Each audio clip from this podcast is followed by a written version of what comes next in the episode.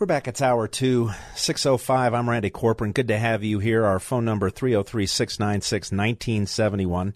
six nine six, one nine seven one. We're going to move on from Fox News reporting on emotional support alligators and a couple suing Shanghai Airlines, I think it was Shanghai, for a gas-passing dog.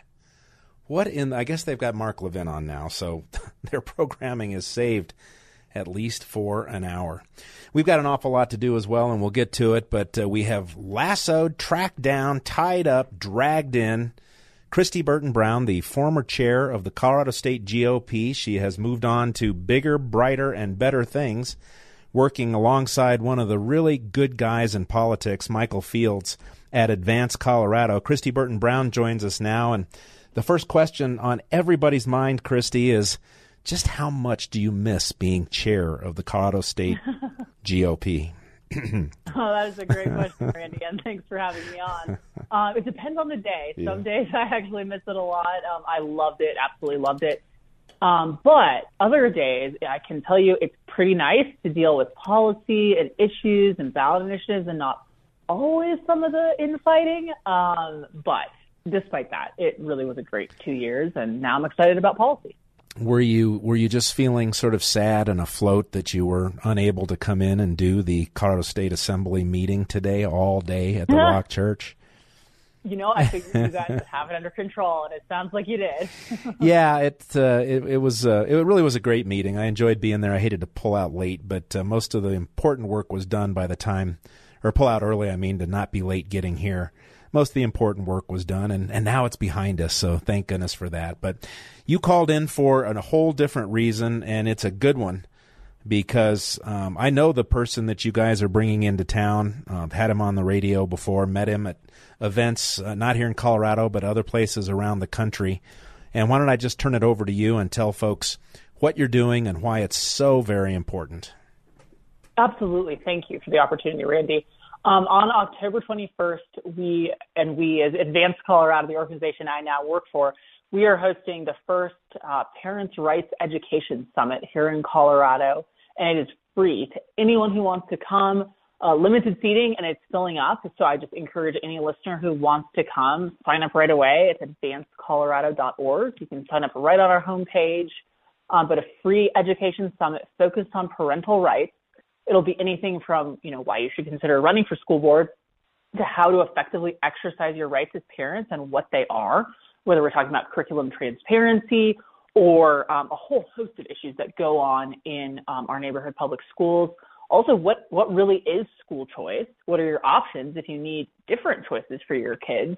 We'll talk about education as a civil rights issue of the day. And then also, um, we are bringing in Corey DeAngelis, who is a really big name in the school choice movement nationally. He's going to be our lunch keynote speaker. And again, all this is free. If you want to come and talk about parents' rights, um, meet other people who are really passionate about it, um, and lunch is included. That is really terrific. And because, you know, these days people can't afford to go to this and go to that and buy lunch at the same time. So the fact that you guys yeah. are able to pull that together and bring in a big name like Corey DeAngelis, I, um, I'm just reading the blurb that you have on him, but I've read this before. He's been labeled the school choice evangelist and called the most effective school choice advocate since Milton Friedman. That is high praise. On, you know, there's so many high sig- high significance issues that we have to deal with, but none of them are more important than what's being done to our children and what we need to do to fix it. I, I think you're right, Randy. It's one of the top issues of the day, and it's also something that I think we as conservatives, as as Republicans, or whatever party you're affiliated with, if you identify yourself as a conservative, um, it's one way we really can make inroads into a state like Colorado. It's one of the issues that suburban moms who often vote against us are actually really passionate about is their kids. And so I think being conservatives who open the door to people and say, you know what, we want to partner with you as you fight for your kids and we fight for ours. Um, and talking together about options and choices. And we know, Randy, you know better than almost anyone else how the left just doesn't want parents involved in their kids' lives. I know you've covered a lot in your program. All the ways the teachers' unions um, shut the door on parents and stonewall them when they try to do anything at their kids' school and literally pretend like the government can raise kids better than parents can. And so I think because this is such an essential issue, that is one of the reasons we're making this free for people. Um, it'll be a great event, whether you've been a longtime activist and just want to connect with more people, or whether you're kind of new to it and, and you have finally come to the place where you say, I want to get involved in helping the next generation, in changing the education system, in bringing some reforms, and taking hold of my rights as a parent. I think that's vital for everyone. And this will be a perfect opportunity for people to do it. And again, you can sign up. advance colorado dot org is the website. It's the Parents' Rights Education Summit on October twenty-first, completely free. Incredible, includes lunch. And I wasn't thinking about this when I added this audio tonight. I was going to talk about this topic. The, the education piece is also an extremely important election issue for electing conservatives, for electing Republicans. And this was one of the great triggers. COVID exposed what was going on in the schools to so many parents, things they couldn't have dreamed were actually happening there. They saw with their own eyes. And then this happened. This was um, Glenn Youngkin debating Terry McAuliffe for the governorship of Virginia. I believe parents should be in charge of their okay. kids' education. Mister McAuliffe, thirty seconds. That was Youngkin. So first of all, this shows how clueless Glenn Youngkin is. He doesn't understand what the laws were because he's never been involved here in helping Virginia. But it was not. It, the parents had the right to veto bills, veto books, Glenn, not to be knowledgeable about it, also take them off the shelves. And I'm not going to let parents come into schools and actually you take books out and make their own decision. You vetoed it. So, to yeah, I parents, you stopped the bill that I don't think parents should be telling schools what they should teach. Good. That was the devil. The first guy was Youngkin, and uh, and it uh, literally cost McAuliffe that election in Virginia, I'm sure, and has just spurred a yeah. movement that's just grown proportionately, astronomically around the country. So, so terrific that you guys can put this together. Tell them one more time what it is.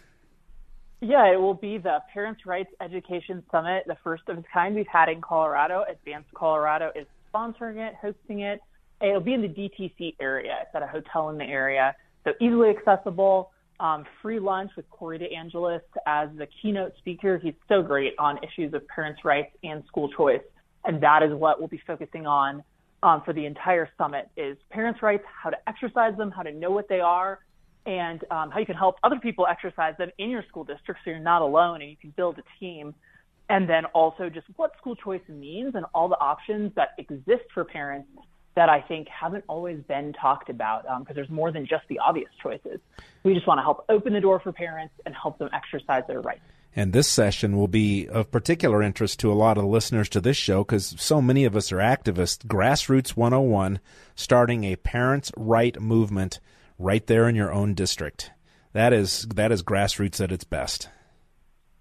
Yes, absolutely. And we're going to have we're going to have multiple panels of people who've done this and who are going to say exactly how they carried it out. They're going to stay there the whole time, so you can go up and talk to them personally. This is going to be a great opportunity to connect with people, too, who are doing what you want to do as a parent and exercising your rights across the state. So really good for connections and relationship building as well. Changing the world one student at a time, one school board at a time, one argument, one argument's the wrong word, uh, although a lot of times it turns into argument. But uh, I, I just...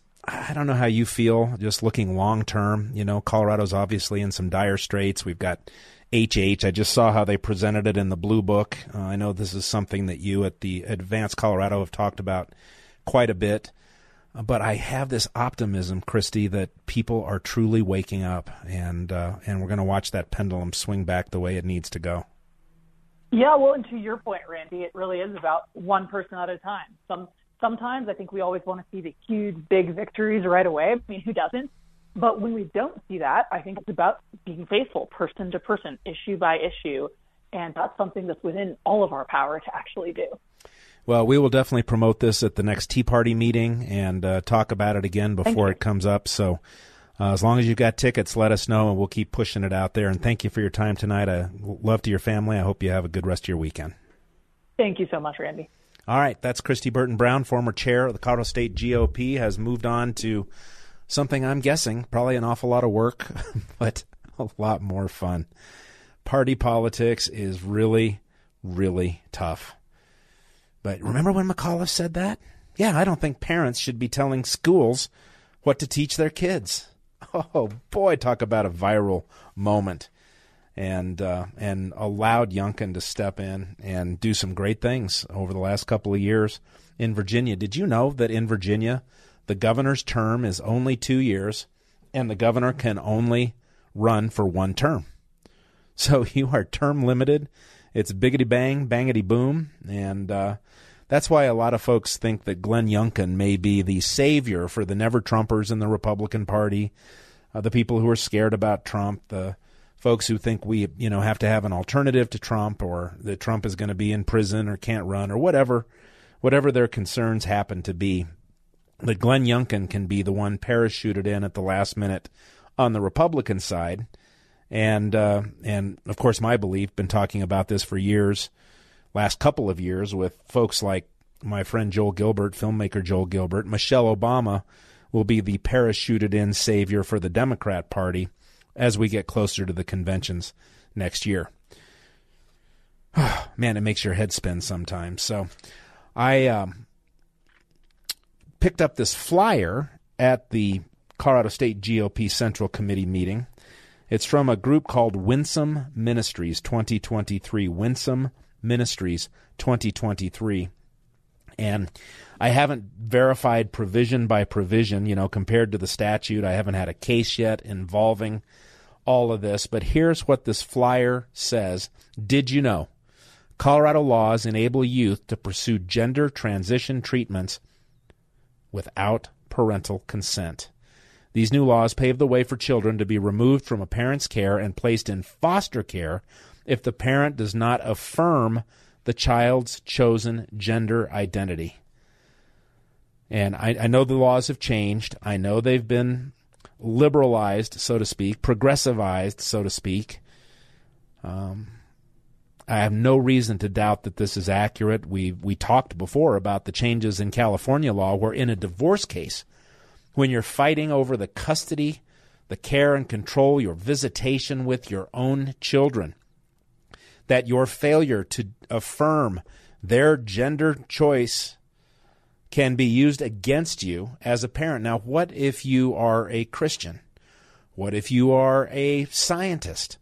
What if you are a psychologist or a psychiatrist who understands that gender dysphoria is a mental disease? Doesn't mean you're crazy. Doesn't mean that you're don't have worth as a human being and should be loved and supported and cared for. But it is an illness. It used to be listed, you know, in the, in the uh, what's that thing called? The D S M, uh, oh, I forget. But now it can be, if you have a belief, a science-based belief, a religious-based belief, a logic-based belief, that we don't give our children surgery that removes body parts and chemicals that change their development and the way they grow up and whether they can actually have children in the future or not. We don't let them make that decision. And even if there are states, and, you know, I'm a tenth Amendment guy, I believe in federalism, states make their own decisions. But even in states where the people, through their voting, through the people that they elect, decide that this is something we want to support, you never, ever take the parents out of the equation, period. These these laws will have to make it up to the U S Supreme Court. They'll have to. More from this little flyer. Did you know that Colorado youth, twelve years old and older, have the right to mental health counseling services without parent or guardian consent? These services are usually offered online, so parents do not know who is speaking into their youth's life. And biblical counseling is prohibited by Colorado law. According to this flyer, I have not looked at the statutes. I know that they've changed to this. I mean, toward this direction. This is from Winsome Ministries, something I picked up at the G O P meeting today. Did you know that by Colorado law, all licensed mental health providers, including certified Christian counselors, must affirm a child's stated gender identity? Christian counselors are prohibited from providing biblically biblically, biblically based counseling to help a child overcome their gender dysphoria. If they attempt to understand other factors contributing to the child's distress or do not affirm without question, the state can revoke their counseling license. What in the hell is going on here? This is a place like Denver and Decay under Democrat control, and it is the worst, worst thing ever.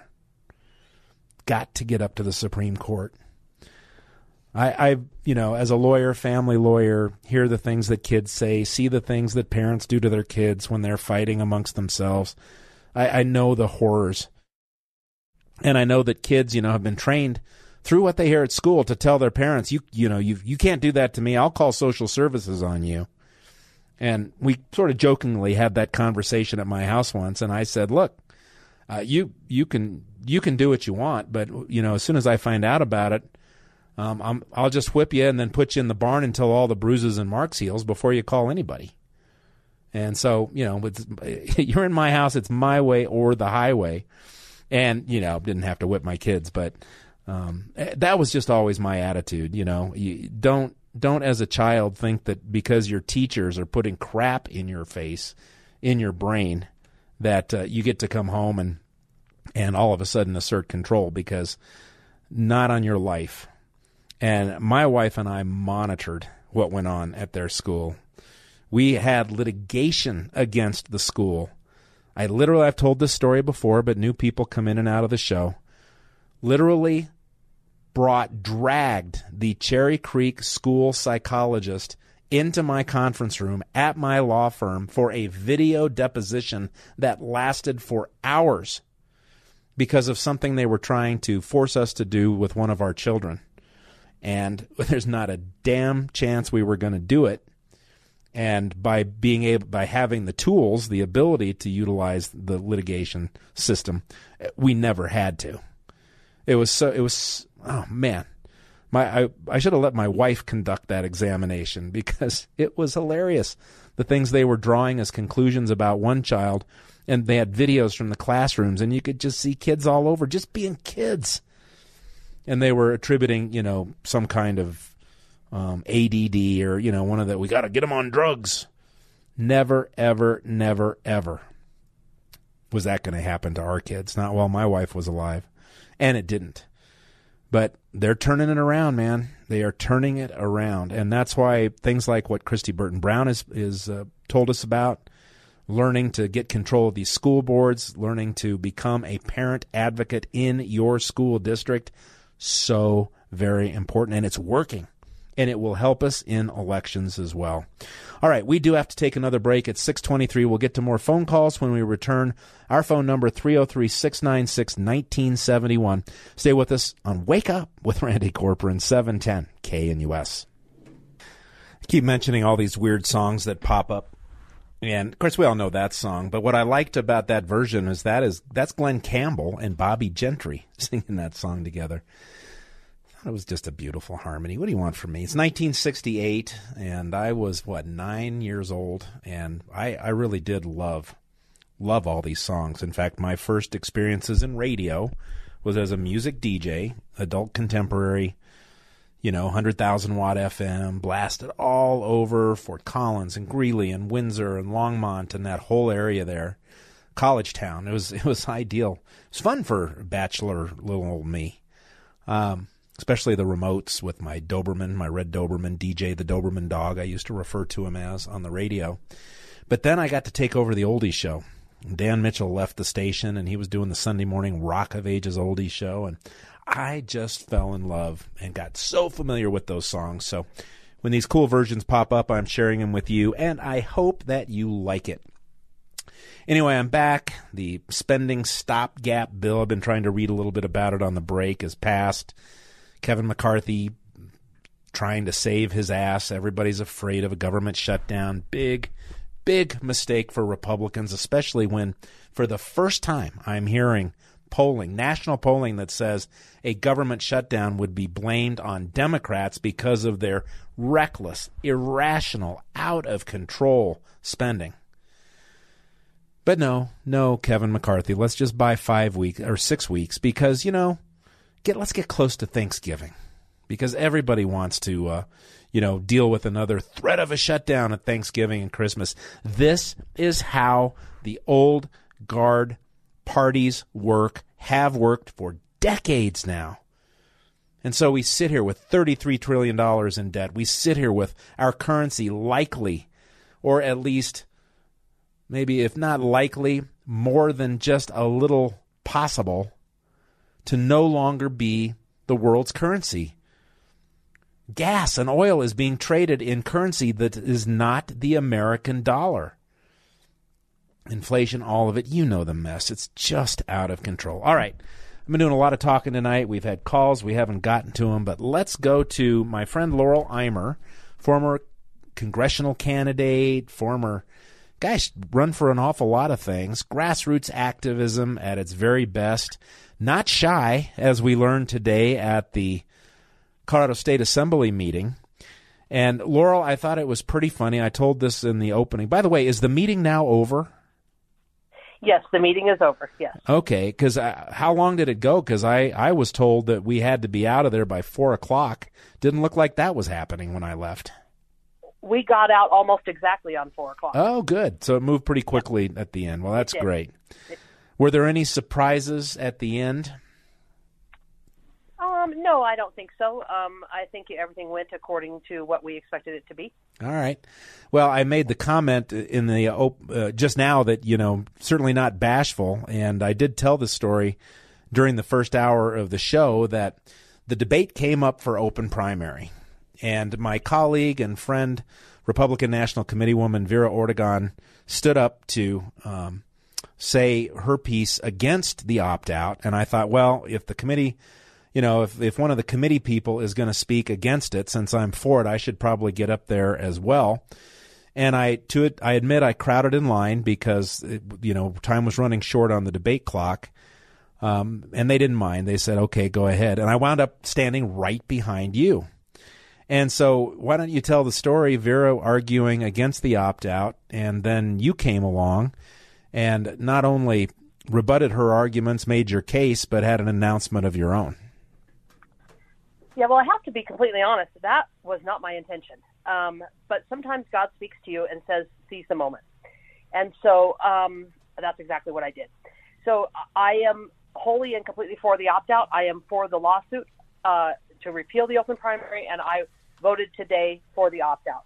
And I am not uh, squeamish about how I feel about that. I believe that it's the right process and the right move for us as a party to move forward. And so I spoke my piece. And I respect Vera Ortegon greatly. Uh, she's done a, a wonderful job. She's a great lady. But in this case, I believe she was wrong. You cannot be for the opt-out as the lawsuit, but against the opt-out when we're standing there voting by the Central Committee. It, it doesn't make sense. It's like saying, you know what, I'm allergic to peanuts, but I still eat peanut butter. It just isn't logical how you can support one but not the other. They go together. They're meant to go together, and it's a facilitator to make the process of the lawsuit happen more efficiently and give us better standing. If we can say that as a party we have voted against this already and we move forward, and it potentially elevates the lawsuit faster because there's a possibility that the Secretary of State or someone would sue us on that regard. So it's a way to push this thing forward so that we can have uh, the proper representation of Republicans on our ballot and use our autonomy as a Republican Party to do so.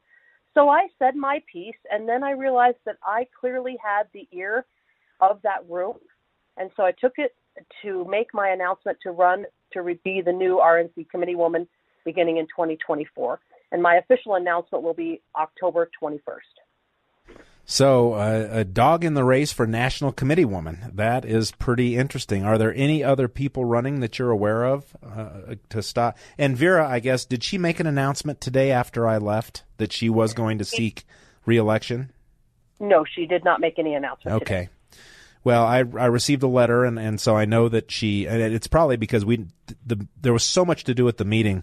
I gave the pledge, but there were no reports from the committee people or other leaders. We just jumped right into business, and good thing, given uh, how much we got done. And by the way, I have to say that was a well-run meeting. Yes, Dave, you know, it's interesting. Um, you know, there's some voices in the room who still don't particularly care for Dave Williams, but I have to say that even those voices respect his ability to run a meeting. And that was part of the reason to elect him as chair.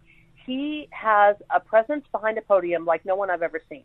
That's the way he was as a legislator, and he carries that through as, as the state party chairman. And he just runs a fantastic meeting. He's fair, he's balanced, he's, he's, you know, just even toned. Um, he doesn't get upset, and it keeps the the process moving forward in a in a manner that we can get the business accomplished. Even when we have debates, we can get that accomplished in a in a way that um, works for everybody. And that's what we are supposed to do as the elected body of the Central Committee: is to do the business, the party business, to represent our constituents the best that we can. And that's why it's so important to show up. Well, and not and, o- not only that, he I really appreciated what he learned from the first meeting, the changes that were implemented. Uh, I love that these cards go out. They already have your credential with them. You can scan it, then you sign for it. They've added a sort of a chain of custody so we could check and double check. Um, the numbers were updated. Mark Baisley, who, you know, everyone likes and trusts and admires, uh, in charge of the credentialing. He did smart things like, if you're a non-voting member, you can't sit here with the voting members. He cordoned off an area for the non-voting visitors so that they wouldn't get confused. You know, we wouldn't confuse people who are standing or sitting as voting, as making votes and making decisions, because that's always been a problem. And right. uh, and you know, the way he divided up the mics for for the for this issue and against this issue, and you know, went back and forth, and just, just some real common sense stuff. We had food there. People could order lunches in advance. The uh, Hispanic Republicans brought in a hot dog factory, for goodness sake, with drinks and yes. chips. It was, it was just a very, it, a lot of work got done in a, in a long day, but it wasn't as hard as it's felt in the past. Correct. And I think that's something that's important. I think people feel that. I think it's a much more relaxed environment. It's not as tense. Even with this opt-out vote, which was very tense today, there was really no tension.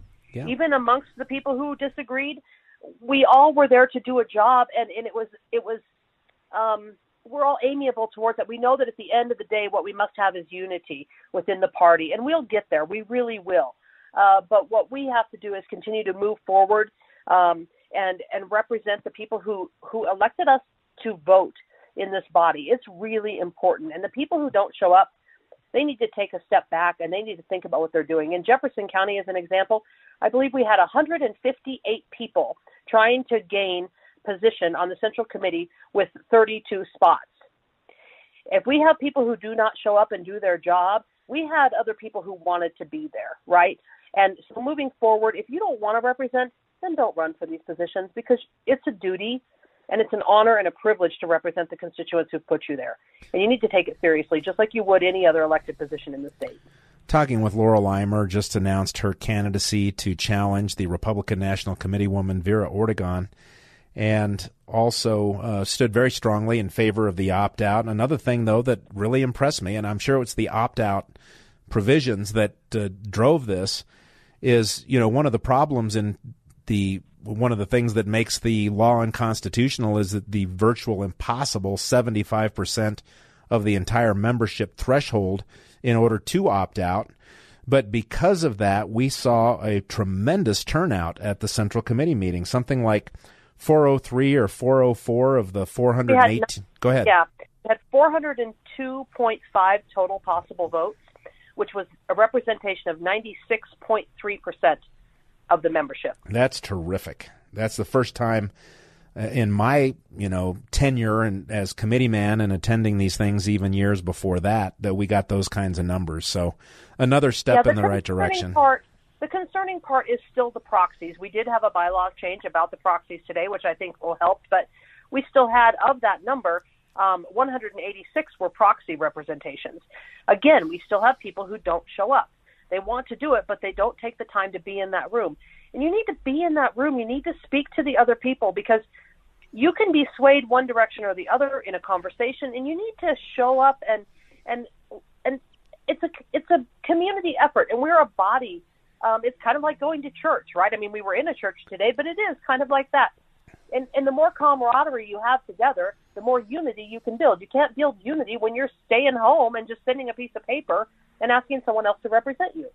So we really need to work on getting uh, the people to show up. And I think working on those proxy numbers is the next thing uh, to make sure that we, we get better representation in that fact. But we, we made great strides today. We came in with sixty-four point three percent uh, for the opt-out, which was above, like you talked about earlier, above where we were um, a month ago and way above where we were two years ago. Yeah, and, you know, I know there's there's varying opinions, and I've debated this issue with my co-counsel, John Eastman. And I also know that the radical left has some poor, sad sack who has to listen to this show, because I'll see, you know, clowns like Suit Boy Kyle Clark tweeting about something that I said, uh, naming me by name. And so I, I know that they have to listen. And I don't – maybe if we had opted out, that would have sent a strong message. But the fact that virtually a supermajority of the Republican committee voted to opt out, almost two-thirds voted to opt out, and the threshold is still is so impossibly high, um, right. I, I don't think that hurts our argument one bit. And, and, you know, I was telling people, and I think I said this publicly at the meeting, this is a constitutional violation. The threshold is less important than the fact that the U S Supreme Court has already said that a private organization such as the Republican or Democrat parties get to decide how they choose their candidates, how they select their officers. Correct. And so thresholds or not, I think the argument still stands. But the fact that a, almost a supermajority voted to opt out and we still can't opt out ought to help our arguments quite a bit, I think. Well, exactly. And, and another thing that I mentioned today, and this is an important piece of the puzzle, is the lawsuit to get to try to keep President Trump off the ballot. If we were holding these elections uh, privately within the Republican Party like we should and like we have the right to do, we would be able to control that, and nobody would be able to stop a duly um, nominated candidate to be on the ballot. And so this is another piece of that puzzle. So it's very, very important that we that we continue to move forward in that regard. Um, you know, and we have to be responsible to the voters. And I think the roll call vote today was also an important thing that we did, because it shows – Um, where we have work to do and where we can maybe continue to make strides to try to help people to better understand what we're talking about when the opt-out. I think because a lot of the people, as we know, after the fact, everybody voted, they still want the lawsuit, right? So they still want closed primaries. They still want this. They just don't want it in the manner that it's per- being presented for some reason. So we're not doing a good enough job in educating. So now we know who those people are and how we have to go back to the table and continue to, to educate and be uh, more forthcoming with information and make sure that they understand what it is that we're talking about.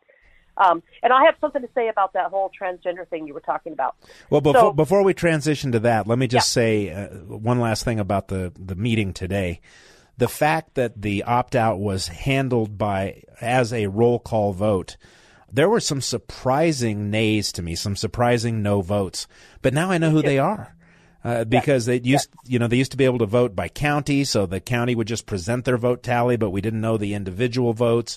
Kind of hard to verify some of those votes as well.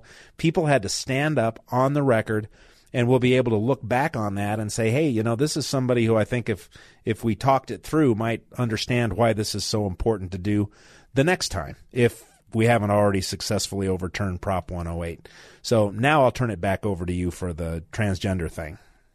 Yeah, well, I just wanted to make a comment. I mean, it is a violation of my personal liberty to make me be a party to your delusion. And I stand on that. I am all about liberty, and I'm all about freedom. Everybody knows that about me. I do not care what adults do. Adults are free to do as long as they're not breaking the law. I don't care what they do. If you want to trans, if you want to say that you identify as a dog, a cat, diesel, pickup truck, I don't care, a man, a woman, or whatever. As an adult, you have the right to do that. But you, as a child, children are still standing in corners, picking their nose and eating boogers. Um, they they want to grow up to be superheroes and fairy, you know, fairy tale princesses. They don't have a reality check yet as children. We have no reason using this propaganda as population control. We're going to have an entire generation of children that are never going to be able potentially to have children because they're going to be maimed and deformed for life. The, we don't even we haven't even seen the repercussions yet. Not to mention the mental stability and instability of the whole thing. We're we don't allow we're trying to push gun laws that don't allow under twenty-one to own a weapon, but yet you can transition yourself from gender? It, this doesn't make sense. And this is and keep very, it very and keep it from your parents, and parents yes. lose their children if they don't support these horrific decisions that are being made by people who have no, you know, people at an age and stage of development who have no business making these decisions at all. It's just incredible. Right. No, it's it's it's it's really it's just it's really one of the scariest things I've ever seen. We talk about all these scary things that come up every yeah. year when we have an election. This is is just so extreme. It's hard to put a word to it. But well, Larry, um, we Laura, so we need to say October twenty-first again. So October twenty-first, Colorado Automobile Dealers Association. Go to Imer for Colorado. That's I M E R F O R Colorado dot com. Get your tickets. It is a free event. It's in the afternoon. We're going to have live music. We're going to have a cash bar. We're going to have um, entertainment and some snacks. Come and celebrate and join with me and support me to be the next committee woman for Colorado. Have a good night. Good luck. Thank you. All right. God bless. We are late again. We'll get back to the phones and uh, still a whole lot more to do with you as we continue on Wake Up with Randy Corcoran here on seven ten K N U S. Talking with Blake Gallagher while that music was playing, and I've I've heard this song so many times. Of course, you know, it's an Elton John song, Goodbye Yellow Brick Road. Um, but the one thing, and I asked I asked Blake if he knew anything about this particular singer, and he doesn't. So I'm going to shock him in a second when he gets off the phone. I want him to hear this. Um, he said that this person, this singer, reminds him of Amy Winehouse. And certainly get that. And this is a singer who can do mimic or, you know, mimic's bad because you can still hear that it's her, but she can do an Amy Winehouse style, or she can do a Lady Gaga style, or she can do an operatic style. But the thing that will blow you away, Blake, are you on the phone still? Can you hear me? The thing that will blow you away, you don't need to go on if you don't want. When she did this back in twenty twenty on um, on America's Who's Got Talent, yep, she was thirteen years old. Dang. Yeah, thirteen years old. We'll do one more clip from her as well. I, here I am babbling on about Angelina Jolie, but it, it's just amazing to hear her do other people's songs. Also, uh, uh, Randy. Yeah. It is. Uh, it's Jordan. Angel- what did I say? Oh, I said Angelina Jolie. Yeah, Angelina, the, the actress. Durr. Um, you know me and names if I don't write them down. Anyway, let's get back to the phones because everybody's been so patiently waiting. We'll go in order. Jay in Littleton, welcome back to the show. Hi, Randy. Great show. Thank you. I want to start with a little bit of bad news in Littleton and then go to Mayor Eric Johnson in Dallas, who's my new hero that converted to Republican. Yes. Along with his seven million constituents, or, you know, uh, people that live there. But in Littleton, uh, I just found out recently in District two, there's a card-carrying communist, socialist, slash whatever, by the name of Robert Reichert, running for city council, who is running unopposed in Littleton. He was on the school board, um, local school board in Littleton, and I understand did some horrible things. We just need to find someone to run against this person in District two, which is the kind of the courthouse and old Littleton, downtown Littleton, that area. And he moved from downtown Denver to a million-dollar home in Littleton mm. and just came to that area to destroy it with their urban ways into a suburban environment. Um, and it's just troubling. No one is running opposing to this person. The election's coming up, so hopefully we can circle back to that or get your opinion. But it's uh, it's just very upsetting that these people are transplants, but they really are just like little Trojan spies, and they come out. And, it's know, it's a machine, and they take advantage of these so-called nonpartisan races. I am convinced that we have a number of Democrats who have also, you know, flipped their party affiliations to run in as Republicans, especially in open primary states, which is why we've had, you know, so many Republicans do things that um, that a platform-loving and following Republican would never, ever consider. Yeah. Well, let's find someone to run against him that loves the, the county, the state, the city, and all that. But I, I just was troubled by not hearing on the evening news or national news of any substance that Mayor uh, Johnson, Eric Johnson in Dallas, switched from a Democrat to Republican, but listen to his points. These are just classic. Those include wanting to find common sense solutions to political differences, striving for law and order, and practicing fiscal conservatism. That's perfect. And now he's the Republican mayor till two thousand twenty-seven. Well, this uh, you may not know this little tidbit, which I thought was interesting. Um, I read about this. I might have been on a plane or something, but oh, sometime earlier this week.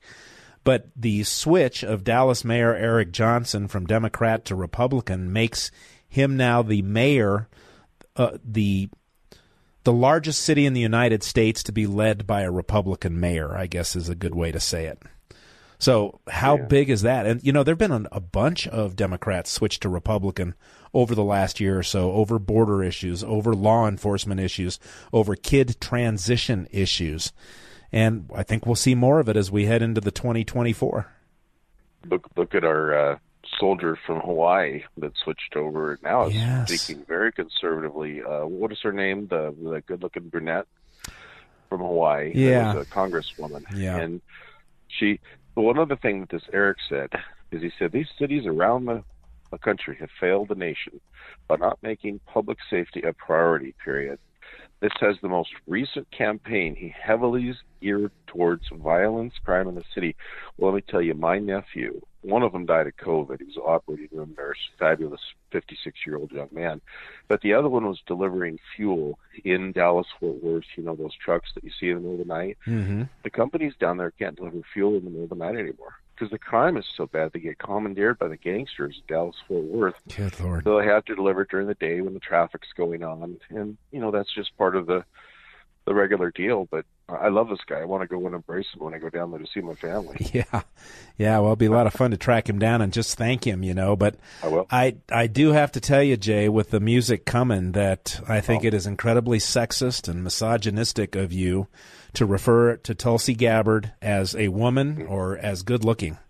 I, I just well, I, do you I not realize there. that this is twenty twenty-three and you cannot say those things about non-binary humans who may she could change her mind at any time. I lost a couple of uncles and several family members in World War Two and in Vietnam, so I'll see what the you know what else I want. You know that about me, my friend. You're damn right, man. Whatever I want from a tall mountain.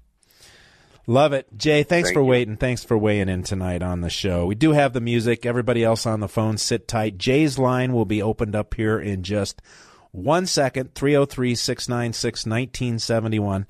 six nine six, one nine seven one. I've got some good sound for you as well. And man, oh man, we're already headed to the final hour of the show. One week into autumn. And really looking at the weather, what appears to be the last couple of really nice, warm weekend days.